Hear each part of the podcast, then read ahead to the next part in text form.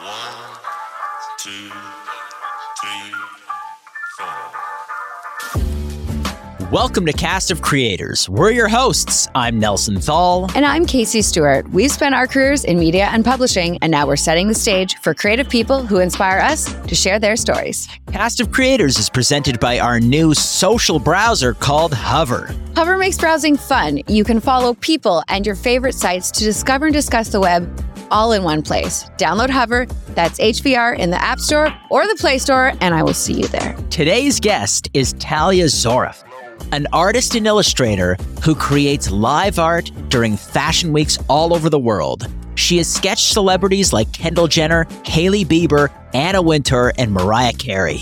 Ooh, she's worked with the biggest fashion brands like Chanel, Fendi, Dior, MAC, and made the Forbes 30 under 30. Plus, she's also kind of a big deal in the world of NFTs.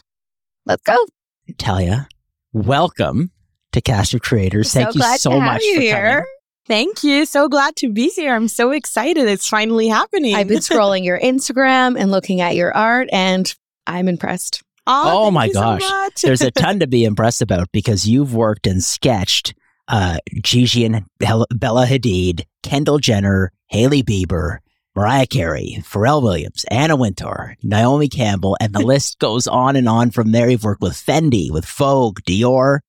Unbelievable. Thank you so much. Yeah, incredible. Thank When- you. When Talia introduced me, uh, Your wife you. Talia and my guest wife Talia. Talia- sorry.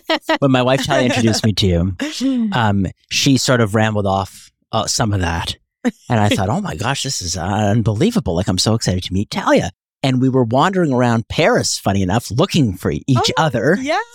And that was a lot of fun. And um, it's been really wonderful. Yeah, it um, really being was together amazing. since. It was so fun to see you in Paris and ever since, right? Totally. And now, um, you know, my daughter, and and we're excited to uh, to get together later on. You to see her how she's walking and going, and so it's been really just wonderful friendship. Um, so thank you for coming. Thank you for having me. I'm so excited to be here. Yeah. So where did it all start? How did you know? When did you know you loved art and drawing? Um, so I always loved art and drawing. Uh, it was just a hobby for me. So I always remember myself drawing in class on the tables, getting punished for it. Um, just loved drawing, but I didn't excel at it or anything like that. I was good at it, but nothing that was, I didn't even know art could be a career. It was just a passion of mine and something I really loved doing. And as far as career, I just thought that when it comes to career, okay, what I could do, I could be a fashion designer. Uh, so that's where where I was aiming, and I started. Um, we were just talking about it a minute ago, but when I was twelve, I was looking for somewhere to learn how to sew. It was very hard to find. I'm from uh, Tel Aviv, um, near Tel Aviv, and there weren't really places that would even teach that to twelve years years old kids. And I was just a really, I guess, passion driven kind of kid that really wanted to do things uh, and be in the fashion industry. And I had this dream to become a fashion designer, to be inv- invited to sit at front rows in fashion shows. And that's how it all started from that dream, right? But I didn't have at the time, of course not, the capital or the connections. I come from a very simple family in Israel. Uh, and my parents were like, okay, whatever, like do whatever you want. They didn't really interfere, but um, they didn't say no. So that's a good thing. And they were like, go with it. Uh, Yeah. They didn't, they didn't really push me also to anything. So um, it was really good to have tho- those two aspects of me just thinking as a kid, okay, what I can do. And then I heard of this thing, and that's where it comes to where we were talking about, uh, called a blog in 2012. Uh, and then I was like, okay, I'll open a fashion blog and share my sketches as a way to show the things I want to design as a designer because I wasn't there yet with the sewing. I was really struggling with it actually, trying to learn in all kinds of different places and learning and sewing, but not really enjoying the process fully. Yeah. And then I remember just, yeah, so um, I just started sharing my artwork. Nothing really happened for the first year. I did a lot of cold reach out, but you know, I was just a 15 year old girl sharing her art online in a blog.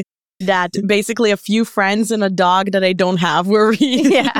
um, so so that's how it all started. And then a year later, I hear that Tel Aviv Fashion Week is happening. So I was already I wasn't on the bridge on the like the verge of like stopping to do it. No, because I was enjoying it, but it was just a side thing I did um, when I was still in school and trying to, you know, learn all kinds of skills because I was just still thinking that fashion design is my path, not even aware that the illustrations that I'm sharing could become my career. Too bad I don't have one to show you right now. it was very basic for the I beginning. um, so yeah, so that's how it started. Then I heard about the fashion week and started searching how do I get to this first fashion week? Maybe there I can attend and, you know, attend one of the fashion shows and actually make one of my dreams out of the two come true, Yeah. which will be well, the dream was to sit at a Dior show and a Yeah. Chanel show, but at the time that's where I thought to start, of course. Um, so I, of course, uh, decided uh, after like you know messaging some people, probably creeping them on Facebook and asking them like, where is this happening? yeah. Um, so I got to the fashion show area, and at the time it was like 2013. And there were no uh, people really going to fashion shows. It wasn't a thing. I feel like Yeah. Fashion Week became bigger afterwards. It was like, it went down, like it came up and went down kind of. It was like a, there was a time that it was very hyped. I Mhm. feel in the last few years, maybe before COVID Mhm. that it all of a sudden became so popular. So half of the place was empty, especially in Israel, right? Um, Right. This is not New York Fashion Week or something like that. And I literally uh, asked the guard, "Do you have space for me?" And he said yes, and that's how I got to my first fashion show. Just Amazing. because, yeah, because I came he- there and knocked on the door, and I wasn't sketching live. I was sketching after the shows in the beginning because I didn't have even the confidence to think about sketching live Yeah. at a show. And then when I was doing that, um, I started meeting people um, in the fashion industry. I mean, you you would know going to a show, all the people that are in the local scene. Yeah. Yeah. That's where you meet them. yeah, That's how I met everyone. right, exactly. Even unintentionally, right? yeah. And then I was there for the fashion week and attended some shows. So that was really fun and started to continue sharing and made some connections also with PR, uh, like a good blogger, right? Yeah, yeah, yeah, that's how it starts. You got to make those PR connections. Yeah, yeah, yeah. exactly. And uh, I think that was my first fashion week. And then I finished high school afterwards. It was my last year in high school. Um, and I decided because uh, bef- I decided to go to Canada to study fashion uh, for a year because I was Canadian. Yeah. And I figured, okay, that would be a great opportunity for me um, to go for the year and study fashion, maybe go to New York for a bit. So I went there to Canada. I started studying fashion design at George Brown College and also with Danielle, what we were talking about. So Danielle, what I also took a course, uh, a fashion illustration workshop with Danielle Meder yeah. uh, which she's an amazing il- il- illustrator. I love her. And I remember sh I, I met her actually, I think when I was still in high school and I Yeah. came to Toronto in the summer. And still then it didn't really click for me that fashion illustrator, a fashion illustrator or an illustrator or an artist could be a career. But when I went to college in the fashion illustration um, class, that's when it really clicked for me. Okay, this fashion plus art, that could be a career. And why am I struggling all this these years to sew something for six months, which I'm I didn't really enjoy the process. It's so hard, and It's I so really hard, yeah. appreciate designers. yeah. Um, but I just enjoyed more the process of creating the art.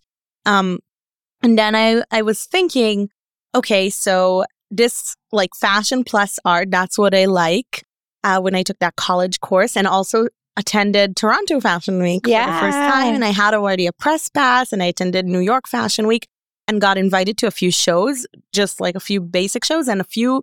Uh, I was invited to the Tommy Hilfiger show uh, Yeah, cool. from PRs that I met uh, prior to that. So that was really cool. And Diesel and stuff like that. So I was already starting to attend shows and also in Toronto. And then started to kind of play with my sketchbook, sketching live for myself without the guts to show anyone because I was still very scared. There at the show.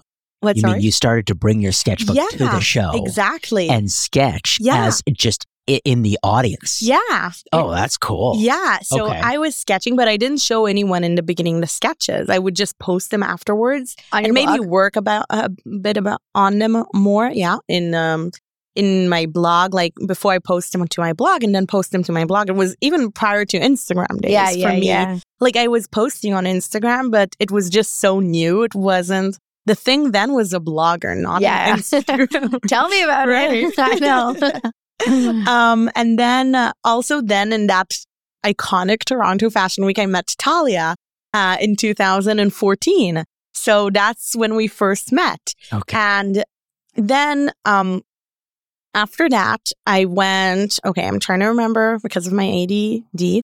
Uh, That's okay. um, uh, after that, you know, I was sketching for myself, attending different shows, studying fashion design, and realizing that I want to go uh, to study fashion illustration. And in that Toronto Fashion Week, I also met um, a travel blogger here from Toronto that uh, I don't remember her name, but she had like over a million followers. Oh wow. Yeah, and at the time, in I feel like if, if we'll talk after, it's got to be someone I know. Yeah, probably, probably. Um, uh, oh, it was in 2014, Okay. and then she told me, you know, this is my full time job, and you should totally post on Instagram. You should post your sketches on Instagram because there is something happening there. A lot of people are coming into Instagram, and I'm a, an early adopter. Yeah. I mm-hmm. think in my nature, even when we continue the discussion with the other things that I did later, I love just taking new things and trying them. And, you know, it might work sometimes and it might not work sometimes. But with Instagram, it worked. Um, so, of course, um, when I had my blog, I did a lot, probably over a thousand cold email reach outs and didn't hear back from people in my beginning. So there was so much, like so many no's that I was getting. And, you know, when I feel like you open a door, uh, you open a window, you know, how do you say that sentence? When again? one door closes, When one window door- opens. Yeah. Is when something I don't. or or when when the doors are closed, you window open a window. Yeah, yeah right. like okay. So that's what I did. If it was from attending the Fashion Week live or afterwards, instead of trying to get into an agency, it was from just sharing my sketches on Instagram. And unintentionally, you know, when I was sharing, not only I was starting to gain an audience by just going and doing something interesting like sketching live yeah, that's um, so cool. in Fashion Week, or even it was um, on the other hand from different companies sharing my art. So what happened in these magical Instagram days, as I call them, it was before it was overcrowded, really, and it Yeah. was just when I think companies were starting to get onto Instagram.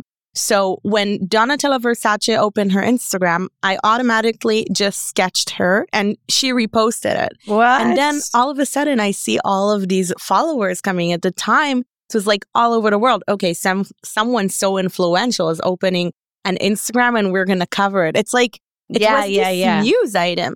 Uh, same for brands like Valentino and Moschino and and stuff like that. That I they just posted um, one of their looks for the season and I decided to sketch them. And then next thing I know, they share me on their Instagram to their already millions of followers. Amazing. Uh, I think today they have already tens of millions of thousands Wow. uh, of followers. Yeah. So that's really how it started. And I started to gain an audience. So it wasn't from one post, obviously, that it was, okay, Valentino shared my art. I can just, you know, um, relax. But that's how it's one thing after another thing and building it out, uh, building it up. But it's about building it. I feel that's and what being consistent. and being consistent, right? So by the time, so then that's what started to happen. But then I started to get commissions, and then my first commission came uh, to MAC Cosmetics, my big commission, and then I was like, okay, um, this is a business. Yeah. I got actually, even though I was aiming there, but this was a big enough, you know, order that I was like, okay, I'm opening my business. Yeah. This is a serious order from a serious company.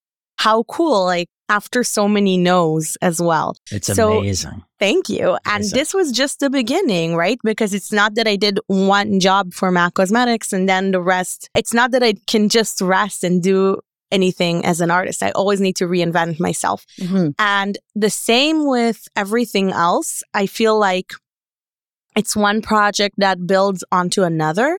And it's not one thing that you get discovered and that's it. It's just building your portfolio slowly but surely. And then afterwards, you see everything you've done and you're like, wow, what did I do? Right? because even then, when we met a few years ago, I was in a completely different place than where I am today. So that's really what excites me of what is the next step and thinking about what is the next thing I'm going to do and how I can innovate and how I can do something different um, to what I did before. And also follow, still follow my passion, which also changes in the way of my interests Yeah. and what I'm sketching, what interests me to sketch. So yeah, so that's how really I think it started. And then of course when when the commission when when the shares on Instagram came and I shared my art and then commissions started to come. Of course, also the press started to come and I was featured on Vogue and uh, what else? trying to remember. Uh, a lot, but Yeah. basically. a lot. All the big names Yeah, in but, media. but Vogue was the one that L Vogue, whatever, I- Yeah. I, was most excited about. Or even there were some, you know, I always love to say that it's not only about online, it's also about in real life situations. And it's not always how you think it's going to be. And parallel to that, I started to be invited to different fashion shows where mega celebrities would be at. And then I remember um, one of the first celebrities I met was Gigi Hadid. And I was like, okay, when, and she wasn't as big as she was today, but I was like, when is this opportunity going to return? I need to take advantage Right. of this moment Mhm. and sketch her and give her that sketch. And then it's seeing that it's not that scary. And she was actually quite nice when I met her. And then it's continuing to the other person. And since then, like you said, um, one of the, a few of the highlights that I've had were really Mariah Carey and Celine Dion, which for me were like Ugh. so iconic and exciting. it's so iconic. Yeah, and Victoria Beckham and Naomi Campbell, which also, I mean, these are icons that I grew up on. Yeah. So it was so crazy to be able to meet them, or Kendall Jenner or Hailey Bieber and Yeah. things like that. And the funny thing also about Hailey Bieber, I met her before she was Hailey Bieber, Yeah. way Mhm. before she was dating Justin. So I was supposed to sketch another model that was famous at the time, but she wasn't nice. So I decided to sketch Hailey because she also had a really cool outfit. And here, look like Yeah. how it turns out.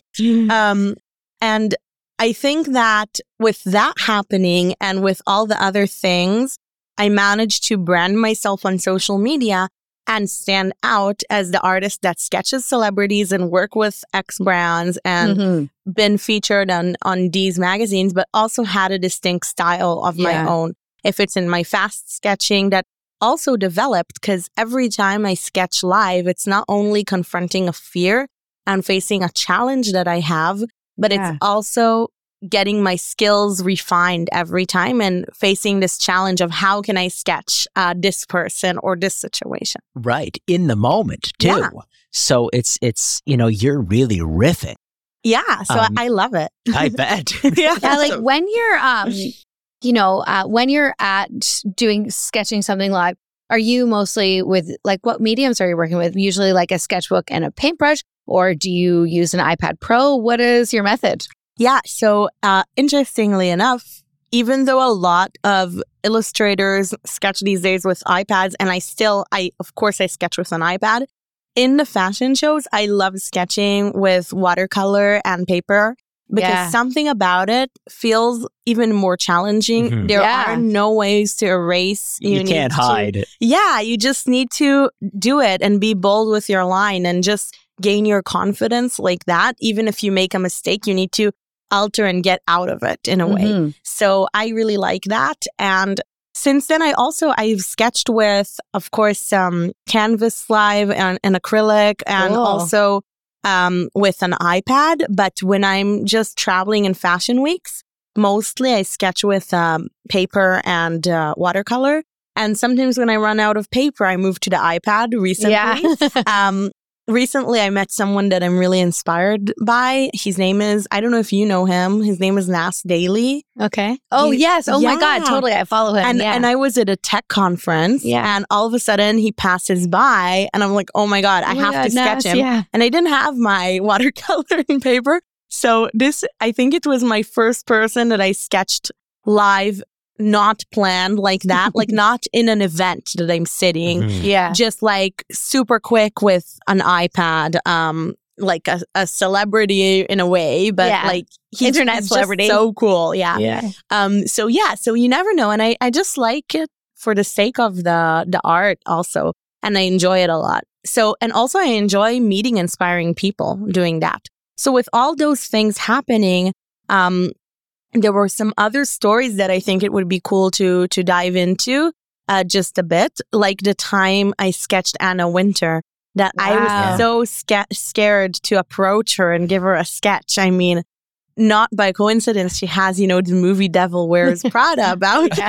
Wow. Yeah. Yeah. Yeah. I know about it. Yeah, and then I So you're going up there kind of nervous just to Oh, see what I the heck she's wasn't. going to My say. friend pushed me on her. yeah. so I didn't have a way back. But you know, but I'm so happy she did, and I'm so grateful that she was there to just push me. Because What did she say?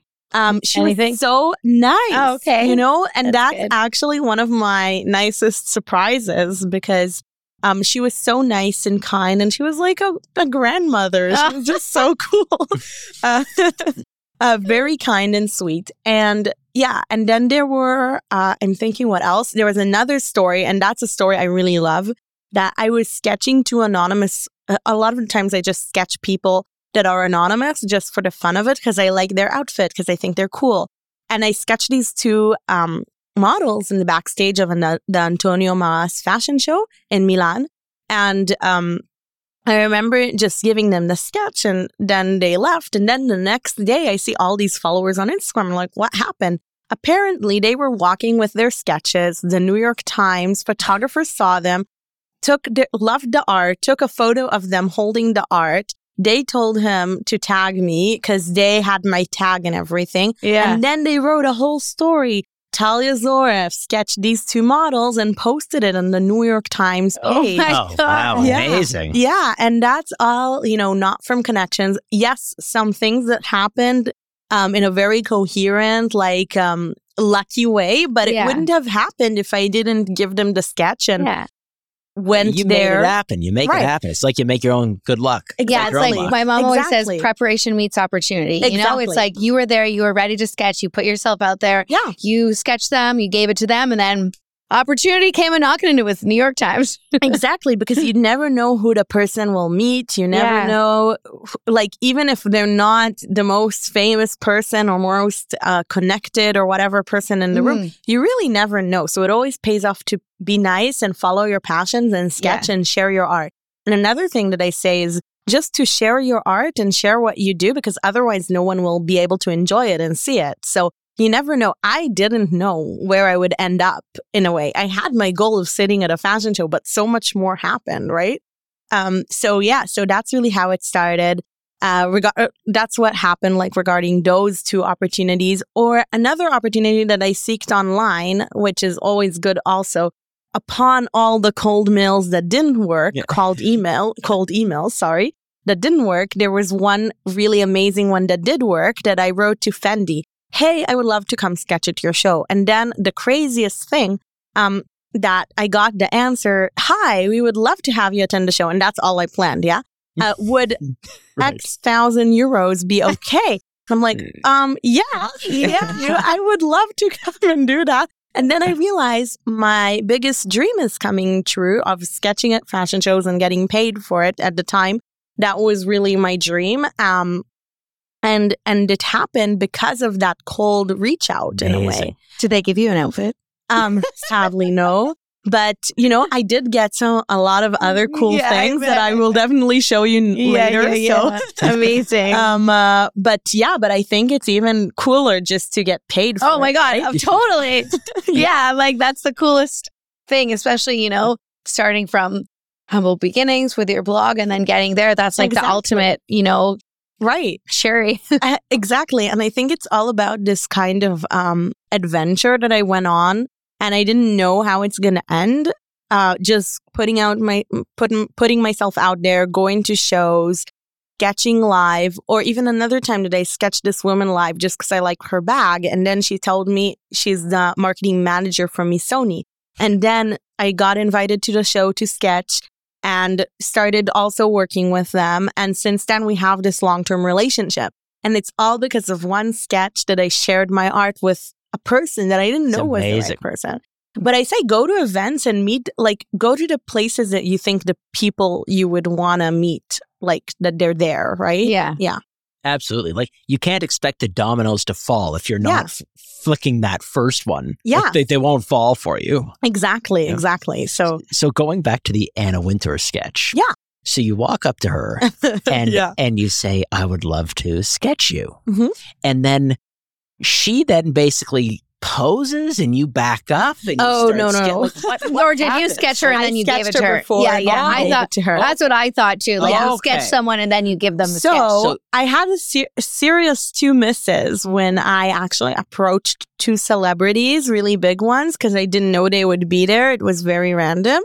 And then they told me, no, I don't have time for you to sketch me because it's very hard to get them standing in one place. Right. That's what I was Um, thinking. Yeah, so I just do it like a few minutes before, like with Celine Dion or with Anna Wintour or whoever. I sketch them for like a few minutes before, and only then I approach them with the ready final sketch. Oh, fantastic. yeah, that's unless the they're way to sitting, do it. Yeah, unless they're sitting in glam and getting their makeup done at a show. That's what happened with Kendall Jenner or Gigi and Bella Hadid, for example. Mhm. So that was a different story that they're sitting. Where would they go? They're doing their makeup. That's why I love backstage so much also because it gives me the time to do it. And uh, if not, like I, I need to act really quickly or even sometimes run downstairs and like run while I'm sketching to get to them on time before they leave. Um, but a few misses that I had when I actually didn't know a celebrity. So what happened? I didn't know a celebrity would be there. So what happened in the Chanel Gabrielle uh, launch in uh, 2017 um, was that I was walking in the launch. It was like a party. I didn't recognize this woman in front of me uh, with blonde, short hair. And then I realized, wait, she's familiar. And I'm thinking, who is that woman? Like, she looks so familiar. And apparently it was Katy Perry and she changed her hair. Oh, Ah. She had like this long black hair and then she changed Right. yeah. it Then to she, like that the was when she had the short short blonde bob. bob. and Yeah. I didn't recognize it because it was so new. And then I came up to her and I was like, "Hi, Katy," because she was already about to leave by the time I noticed. yeah. uh, and I'm like, "Can I sketch you?" And obviously, she didn't have time. Mhm. Or another time that I saw, yeah. right. It's like, Uh, no. Um, but I think it's because of also like just for them standing in one place. So many people come to Yeah. them, get a Oh, selfie. they can't stand in one Yeah, place. they just you got to get them No. before they're on the run. right, exactly. So these are drawings that take you five minutes or less? Y- yeah, exactly. Oh, wow. Yeah. Okay, so this sort of, I would say that you have a bit of a signature style. Would you, is that fair? Um, Although it's evolved. Yeah, I would Um, say it's just different types, but eventually it is the same, I would say, style. Sometimes I invest more time, sometimes I invest less time. And you seem to, um, like, you, you capture people very well, very quickly, Aw, thank which is unbelievable. So when you look at a person, you can pretty well pick up on like the essence of that person and interpret that like instantly. Yeah. which is remarkable because most of the time, you know, somebody has to be pretty methodical about their ability to capture sort of someone's character through an image. Right. Right. But you just uh you just go. Did did you was that something that you recognized in yourself early or Hmm. it sort of come out over time through your work? Interesting question, and I love it because I feel that in a way, I kind of always, in the beginning of my career, when I was younger, I tried to be realistic and tried to like follow this path of sketching a person the way they look. And then at a certain point, I realized that that's not where I shine and that's not my style. I capture people through my intuition with their color, with their aura. And this is something that I can't explain. Right. It's just a feeling. and I work in a very intuitive process. Th- that's the most beautiful and moving part of your work is Thank that you. you. know by looking at any of your work Mhm. that that's happening Yeah. but it's intangible it's an intangible thing like nobody else would be able to sketch that person like you Right. it's impossible. Hopefully. yeah it's Yeah. impossible No. it's impossible because you're emotionally interpreting them Right. in a completely unique way Yeah. and um and their personality comes out in lines and in decisions that you make that are so different from the way another brain would ever you know draw which is incredible Right. Thank you so much. Um, so yeah, I think that's the beauty of it is just I follow this flow intuitive process and just that's how I get eventually to where I want to get with the sketch. I don't even think about it too much. And that's the beauty of also not having too much time or Yeah. Mhm. ways to correct. You, just yeah you go, don't you can't anal- like analysis Yeah. paralysis you, You don't, don't have the luxury for analysis paralysis Right, exactly.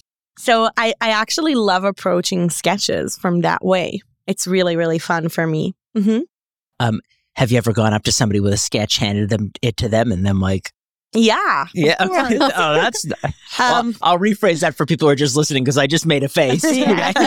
Has anybody ever been handed a sketch by you and were like, "Oh, I do not like this"? Yes. Um, well, sadly, there'll always be rude people. Oh yeah. Um, I think it's just about, yeah, it's so much deeper. I mean, and I did, none of the celebrities, by the way, were rude. They were always super nice. Oh, that's Right. good. and the people that were rude, you know, it's theirs to deal with. And I yeah, think that's that it's exactly. not about me. It has know? nothing to do with you. Yeah. Mm. Yeah, that's how I feel. too. Um, yeah. It's something so, within them that they can't handle. Yeah. Yeah. and and sometimes people i feel like there's people that don't they can't perceive themselves Mhm. that they don't feel comfortable with themselves so they don't feel comfortable with a sketch of themselves Right.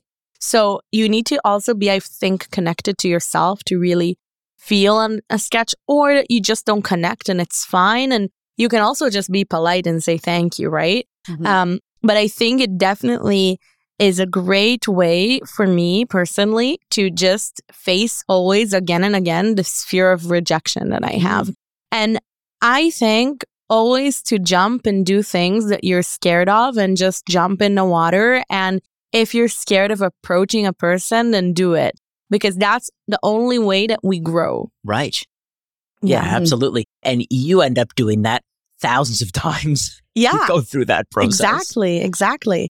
And even with other ones, I think the other day I had this really funny situation at a cafe that I heard these two people talking about, like, you know, not intentionally, but then I just heard it. And then when, once you hear this person, you know, works at some place that might help you, you're like, okay, should I approach them or would that be weird? So then I was just thinking to myself, you know what? Do it because I'm scared of it. Like, I- Yeah. like, Huh. so I should do it. So this person in the end I heard wrong. It was very embarrassing, but I was like, and I'm so happy that I did approach because think if I wouldn't have approached, You'd be I would have been wondering like, Yeah. what if this person could have helped me get Mhm. X, Y, or Z? right? Totally.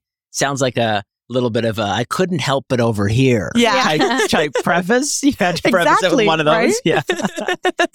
couldn't Yeah. help but over here. Exactly. Yeah. And, Oh and God, that I've been that itself person. is so awkward sometimes Yeah, to do. totally. But I mean, I just love the fact that I just did it and I faced that fear, even if it was For there. sure. You know? Yeah. I guess it is the fear of somebody turning and being like, that was a private conversation. Yeah. You know? Why would you listen? You're like, Right, sorry, have it somewhere private then. Yeah, well, that, that'd Yeah. be the nice over It's the like, top. I have, yeah. yeah. I have a friend. Well, she's been on the podcast, Jen Kirsch, but I think she used to have in her bio, "Don't break up around me," or "Don't break up in a public place near me, or else I'll write about it." she writes about relationships, and she did that once. I remember following on Twitter, and she's like, "Oh my god, I'm at a cafe. These people are breaking up," and she documented the whole thing on Twitter while it was happening, and I followed along like it was Young and the Restless. It was Yeah. great, you know. Sure. But it was a Exactly public right. place, you know.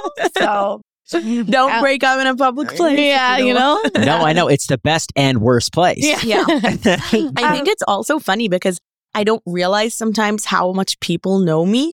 And some, a lot, like in my profession, I'm not a celebrity you come take pictures with. So I could be talking about something or sitting in, in a cafe for two hours. Or even I had this time that I sat in a flight for three hours And only then the woman sitting next to me told me she was following me on Instagram. so Wow. yeah. Oh, or even cute. now in Toronto Pearson Airport, the weirdest thing happened to me that I came to um, you know, the passports like just in the beginning of the security. And then this woman is like, Oh, what an honor. You don't need passport identification. and I'm like, Why? You're Talia Zoref. Wow, that's amazing. yeah, it's crazy. So Wow. Yeah, that that's was funny. crazy. Yeah. oh my god. Wow, And then we took a selfie too. Yeah, right. with the security. Security. oh my god, that's so funny. Have you ever had somebody come up to you that you don't know and it's like, oh my gosh, Talia, draw me, draw Oh, me yeah. Well, I get to draw me like all the it's time? like the thing that like people say um yeah it's like the draw me thing right Yeah, sing yeah. to me draw me and like not for me sing to me but Right. if Yeah, i was a singer Yeah. right Yeah. so yeah all the time I was like, um, are you not drawing me right now? no, she's not. No. We would do that. So I guess the watercolors dry quickly enough. You can crank out a watercolor painting and hand it to somebody. yeah exactly Wow, I didn't realize that about watercolors. All Every watercolor I've attempted, it, it seemed like the opposite. Versus you're not doing it right. Yeah. Too much Yeah, no, water. exactly. Too much Yeah, no, I'm doing something wrong. It's all running down. oh well It's- sometimes you could wait like a 10 minutes Yeah. like that but also sometimes like with oil painting for example i took an oil painting class not long ago and it's the opposite you can after 24 hours or 48 hours still come and start blurring things because it doesn't dry Yeah. and for me it's the absolute opposite that excites me uh, but it was fun to experiment Yeah. yeah cool. So the person sitting next to you on the plane, they wait the whole plane ride and then Yeah. tell you what's with that. well it's exactly that like Yeah, people are sometimes you're scared, nervous. right? People are scared. yeah. So it was so funny yeah, better than you sitting down beside them and going, "Do you follow me?" You know, oh my God, you never want to do I don't that. think I want to do that. Well, I was doing some looking into some um, amazing things that you've done. One, Forbes 30 under 30. Pretty incredible. Yeah, Thank that you. deserves a clap. and um, I was reading an article that was Illustrator who took over the metaverse. Mm. So with your art, you've kind of taken a new avenue with moving into more digital. Yeah. How did that happen? Yeah. So, um, okay. So Forbes Under 30 was in 2019. And I was super grateful, you know, to get this opportunity uh, just to be a part of that list among, you know, such amazing, successful entrepreneurs and, and people like from all over the world. So that was super exciting for me. And then it made me realize, you know, because what is Forbes Under 30? More than just a list, but it's a list that is about people that do things that are extraordinary in their own field. Mhm. So I feel that this is something I feel I definitely accomplished. Yeah. So I was very happy and proud of it. But, you know, but it's just another cool thing. you Yeah, know, yeah, eventually yeah. along the way.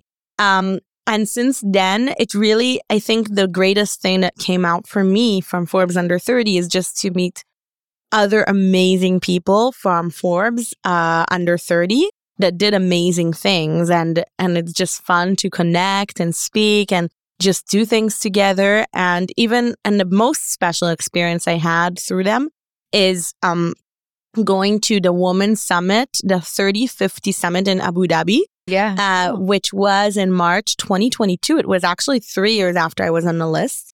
And it was all the 50 over 50 women with the 30 under oh God, 30 women. And the only men that were allowed to attend were plus ones. So now maybe you could come with Sally. or Ariel, who knows? Yeah. When she she could be 30 under 30 or 3 under For sure. 30, 30, 30 under 30. 30 Yeah. under 30. Um so yeah, so that was really cool because it was a really safe space because sometimes in conferences it's not such a safe space sadly for women. Maybe here in Canada is like I got to be in so many conferences around the world that it wasn't quite. Um so yeah, so that was really amazing and the most amazing thing about it was not only the venue and everything, but it was not that they closed the Louvre for us in Abu Dhabi for the whole day. No, that was it. or we ate dinner in a castle. The most amazing thing was that it was women that were over 50 that did extraordinary things that started only after they were 50 Wow. and women that were under 30 that I'm used to meeting amazing women my age. But I think putting these women together, like the future generation and the generation that is already has done all these things like from, you know, there were women in their 70s and in their 60s and in their 50s. A, it shows that it's never too late. And B, something really amazing happened there that the older women were mentoring and being mentored by the Mhm. younger generation. So it was just super exciting to experience that and meet all the amazing women from all different ages. And I think that was a really amazing experience that I had. Um, and regarding, you were saying another things. that- Yeah, like another getting thing? into the Oh, NFT metaverse, space and right, metaverse. right. So yeah. Oh, Oh, you know what? Be, let's get into the metaverse and mm-hmm. NFTs. But before, when you when you start with that, talk about sort of the career trajectory of of an artist and your the, your per, your perceived career traje- trajectory before NFTs and blockchain, and where your career was going, and then learning about blockchain and how that shifted things. Mhm. So yeah, so my career trajectory trajectory Yeah, that's what I said. Tra- Trajectory. trajectory. before before NFTs, I was as a digital artist able to sell my art, you know, as prints that Mhm. I still do. And I was able to sell commercial licenses um, to my art. So, doing all kinds of different projects for brands. So, those were the only ways I could sell my art. I couldn't sell it as a unique, uh, original piece of art as a digital format, in Mhm. digital format, right? right. And then what when I saw NFTs, I got excited because all of a sudden, you know, and it's interesting because when I was also an artist before NFTs, um, I didn't have really the opportunity to present my art in galleries or Mhm. in something that would be really considered a museum. Maybe Mhm. because I didn't have the right connections. That was the only, not about the right connections, but the right st- style. Sorry Right. the right style because I came to gallerists and people from the fine art world prior to NFT world, NFT world, sorry, and all that and the blockchain. And I told him, so what do you think? And then he said, well, it's nice. It's really nice, but you should change your style and do like what this artist is doing and what this artist is doing. And you should do this like pop art thing because your art won't go in a gallery. You need to do like the splashes like everyone else does or something like that. Right, like the ones where they take like Einstein and put like a ten dollar Yeah. bill there or a hundred Which hundred is dollar bill great, there, but and, it's uh, just not my like, style. Yeah, with no, Banksy exactly. kind of old, like you know, Yeah. Yeah. kind of. Right. It's great. It's not my style though, or modern, right? Which I do Yeah. a dot and that's it, which is great, Right, but it's right. not my style. And I felt really lost with my style and how does it feel fit? Sorry, how does it fit in? And uh, in that model, basically, that which model is of the analog fine art, art. model, right, basically. exactly. Of just a person liking a piece and purchasing it. right? Um, and then what happened was interesting because my first solo exhibit was in September, no, sorry, in February 2020, 2020, just Cool. before COVID. Well, And I remember hosting my exhibit, flying from my exhibit um, straight to Milan Fashion Week, hearing in the morning 20 people with COVID. oh no. By the night, the city was like sealed. It Right. was crazy closed. Um, there was like insane things being canceled. And hmm then I remember going to Paris the next day because anyway, I was supposed to continue to Paris Fashion Week. And then when I was in Paris Fashion Week, because I, I was like, if the event I'm supposed to sketch at for work is canceled, I'm coming back because I was quite scared. And in 2020 in February at the time, Right. Yeah, of and course. then I remember coming back to lockdown from Paris uh, after being in Milan because I noticed how everyone was traveling from Milan to Paris. And I'm like, oh, that's not good. no, it's gonna Uh, follow you. and then, um, yeah, and then I was home and I had no desire to go anywhere really, just feeling scared like everyone else, Yeah. basically. So in April 2021, I heard about NFTs and I heard about Beeple's sale Mm-hmm. and I saw, wow, digital artwork sold for so much money and it's valued so nicely. That is so cool. I need to explore. I need to check it out. For sure. Because before this, if you wanted to sell something digitally, no one would buy it because they just copy it.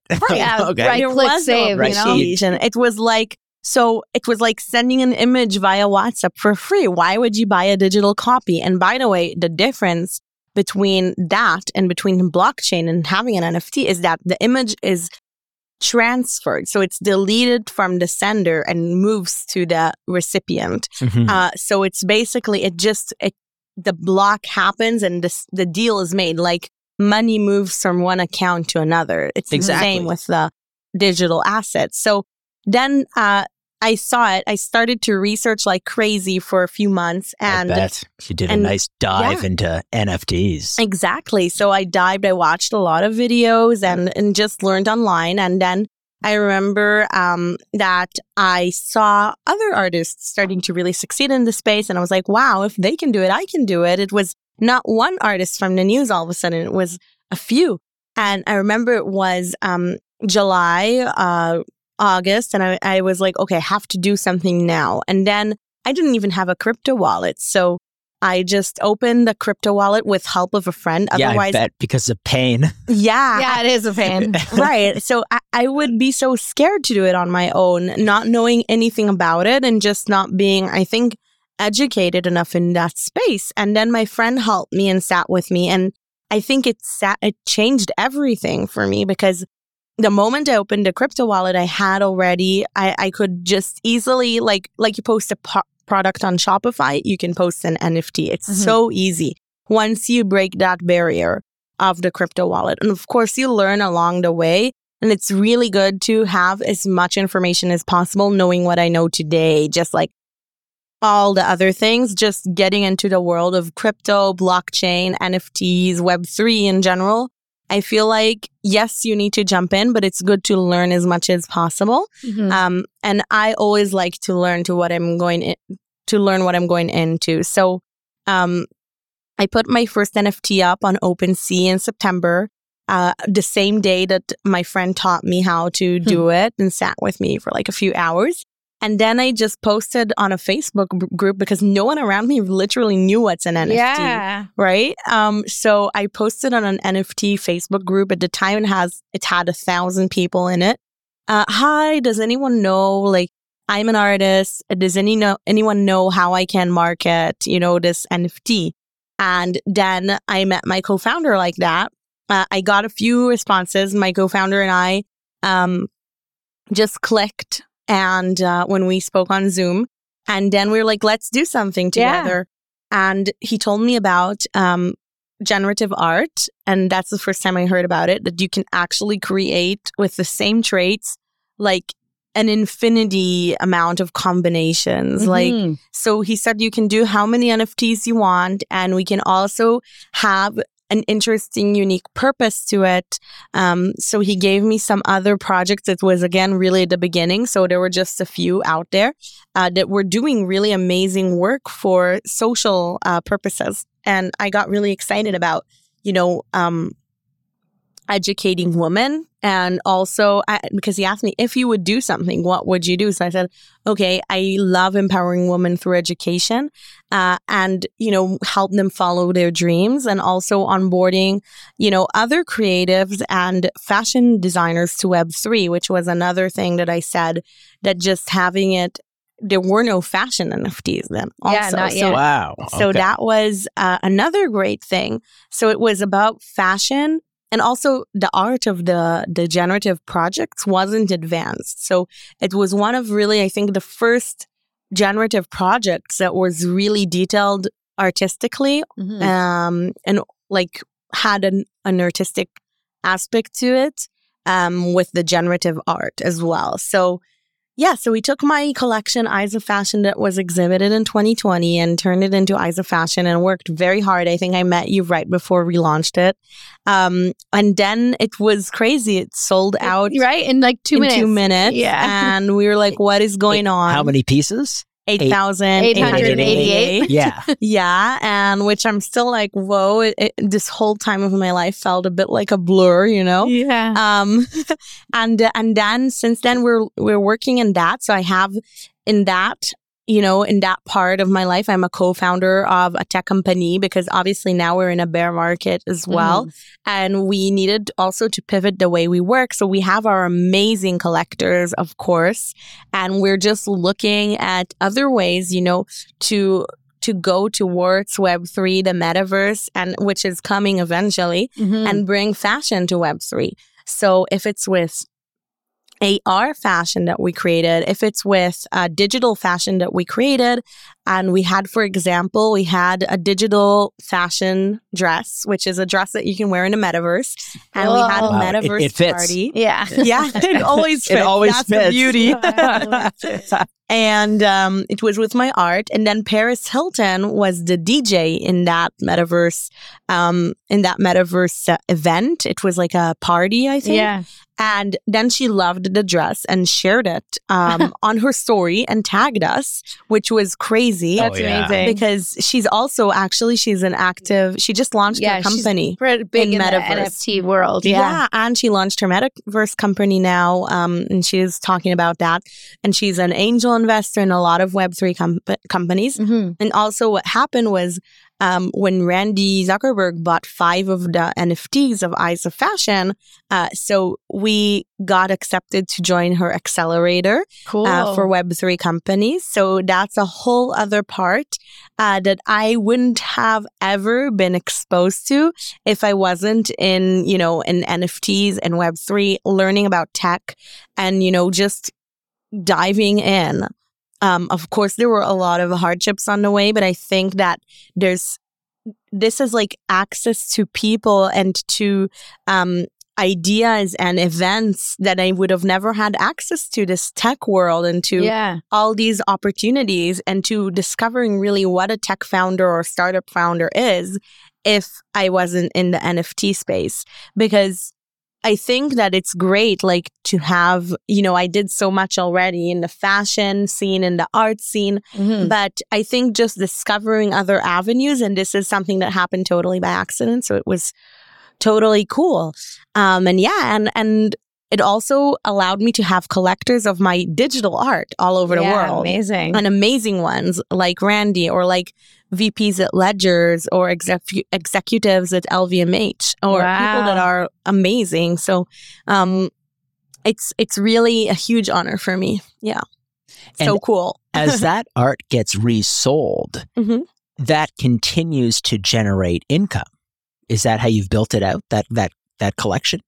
Um, so yeah, so it does, but um, at first it was resold like crazy. So we sold it at the time. It was something like I think three hundred dollars. It was zero point zero eight ETH. And then I remember just a few days after, someone bought it from one of the people that, uh, and that's actually a great point, royalties to discuss because there are ro- royalties in commercial um, license Right. licensing, but when it comes to original art, I think it's a great way to secure for artists to um, gain if their art is resold. And I think this is one of the most important things ever with NFTs. For so sure. what happened was just a few days after we sold, uh, two days or three days after we sold um, the art for three hundred dollars approximately in ETH at the time, someone bought it for ten Ethereum one piece out of Right. the eight thousand eight hundred and eighty-eight. Yeah. Um, which was thirty thousand dollars at the time. So think if I wasn't receiving royalties, not me, but the company wasn't receiving royalties at the time. So I would have sold an art piece for three hundred dollars, Right. and someone else would have bought it from them for thirty thousand dollars, and I wouldn't have seen anything from that. But because we luckily had a royalty in the smart contract that we set in advance, so then the um the person that like the person that bought it also paid us a royalty Right. when they purchased it. So yeah, so I think that's like That's an amazing thing about NFTs. Well, yeah, because traditionally an artist could do art shows, sell their paintings in the physical world, and continue their career for 25 years. And now the work that they sold in their first couple shows is on the market for a hundred times what they sold it for. And over the past 20 years, it's been resold maybe three, four, five times each painting Mhm. and the artist didn't make anything No, other than that the sale at the first show. And so many too. and so many exactly so it's just and and you'd never be able to put a royalty in place because if you did who would abide by it i mean Right. someone would buy it under the table no one would come to you and Right. honor system royalty you uh, each time they bought Oh, the yeah. analog piece like no one's doing that. I just heard actually about a story now from a Canadian artist, I think. I don't remember her name. That she also, the same thing happened to her. She sold her art to someone for $12,000, um, an art dealer, and then he sold it off Right, to he'll someone for it. a million and a half right dollars. Wow. And I don't think she got any royalties from that. Yes, it upped the value of her art, but eventually I think she should see a 10% of that. Yeah. I think that, um, especially with artists, it's their creation eventually. And I think with everything that is, you know, with licensing, it's so obvious in a way. Well, it's not obvious, sadly. It should be obvious that the artist should see a commission. But yeah, but I think that it would be amazing if just because of that, um, more artists would have that opportunity. I think financially, like by the time you just sell a piece, like for a lot of artists, it's it's great to have that. Absolutely Yeah.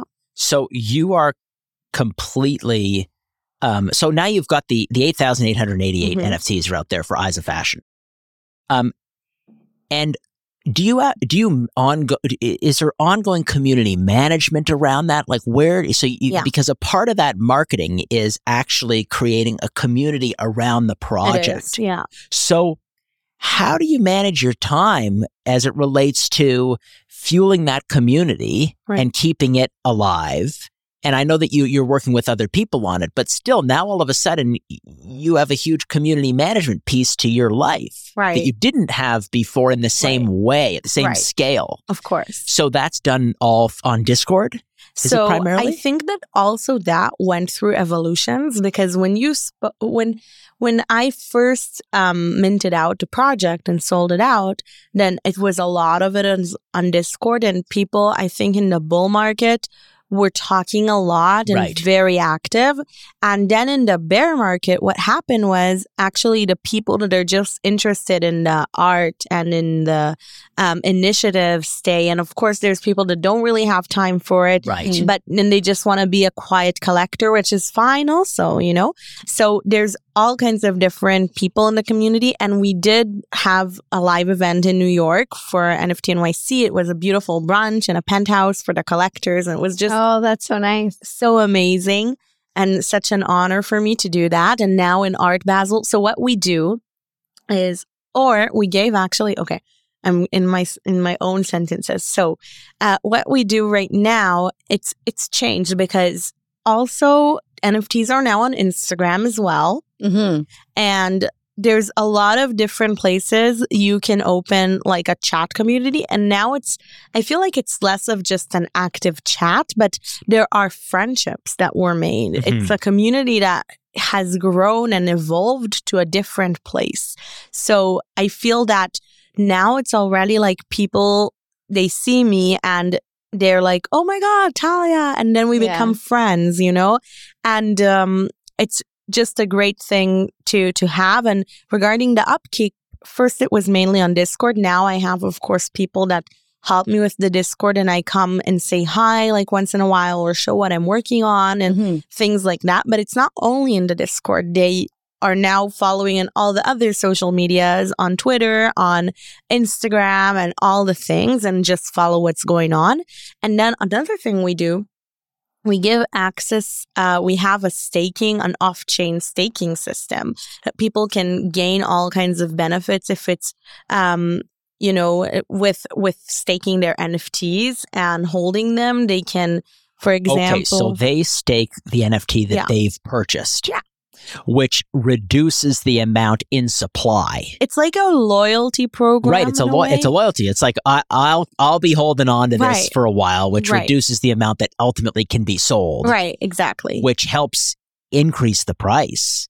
Eh, eh, too, or keep well. the price. Yeah. yeah. and already and it's not only with the state but they could they could redeem different you know points for discounts for things or for live events or for zooms with me or whatever Right. Cool. so Cool. so that's super cool or or for my print shop or whatever or different collaborations that we did um with real fashion, digital fashion, NFTs, real goods, jewelry that I just did a collaboration with jewelry, all kinds of different things. And also for being a holder, you get invited to different events. So, um, for example, three holders were invited to the Balmain show in Paris Wow. in um yeah in i think it was in october or in the end of september i don't remember but yeah but it was crazy how Wow. else would they get that wow. or just now in new york we were inviting holders to a cyber tech um, conference.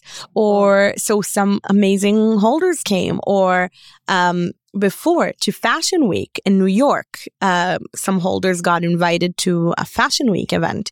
So all kinds of cool different events um, and meeting me and just i think building this community in real life and also um, online which is great because it's it can bring so many people together and they can actually bond over having an eyes of fashion nft Yeah. cool. um so so that's a really good i like good way and also for example in miami art basel just in like a few days or in two days actually in the 30th i'm showing my art there so our holders are invited so that oh, will be fun fun. yeah So, how many pieces are you showing? I'm showing three pieces and it's a part of uh, Physical pieces. um NFT pieces Oh, on NFT screen. pieces. And actually, I love the fact of just showing my digital art because also for me as an artist, there's so many less costs when you show a digital, a, a physical art piece. You Right. need to ship it. People don't understand just just the shipping can be like thousands of dollars yeah, yeah, totally. just the shipping and it's so much you know just the fact that you're no you're afraid it will break or whatever Yeah. or get damaged uh, and then you need to insure the art piece Right.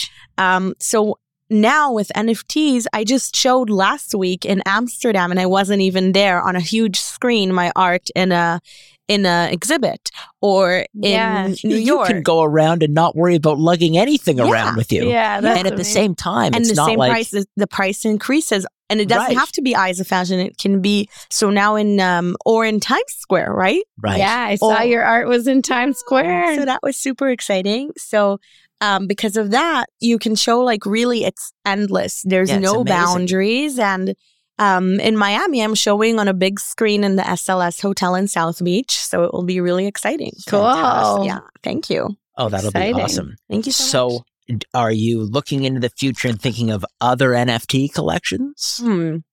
So yes, I have a few ideas for future NFT collections. I'm not sure what um what I'm gonna put out because I am trying to be more strategic with what I put out and how I put it out. And I had a few directions I was thinking to go in, uh, but I haven't decided yet what is that direction. So right. Yeah. Well, keep us posted. I'm Yeah, sure you'll that we have will to hear let us and know. see it. yeah, And it's been just awesome having you here. Thank you so much. Yeah, awesome thank being you. here and sharing my story. Thank you so much for having me. You're so welcome anytime. Thank You're you. in Toronto. Call us. Come Come on on, over. come on over. Thank you so much. Thank you. Love it. Thank you for tuning into this episode with Talia. Check out her work and print shop at taliazoref.com. And check out more episodes of Cast of Creators on YouTube, your favorite podcast platform, or visit castofcreators.com. And make sure you subscribe.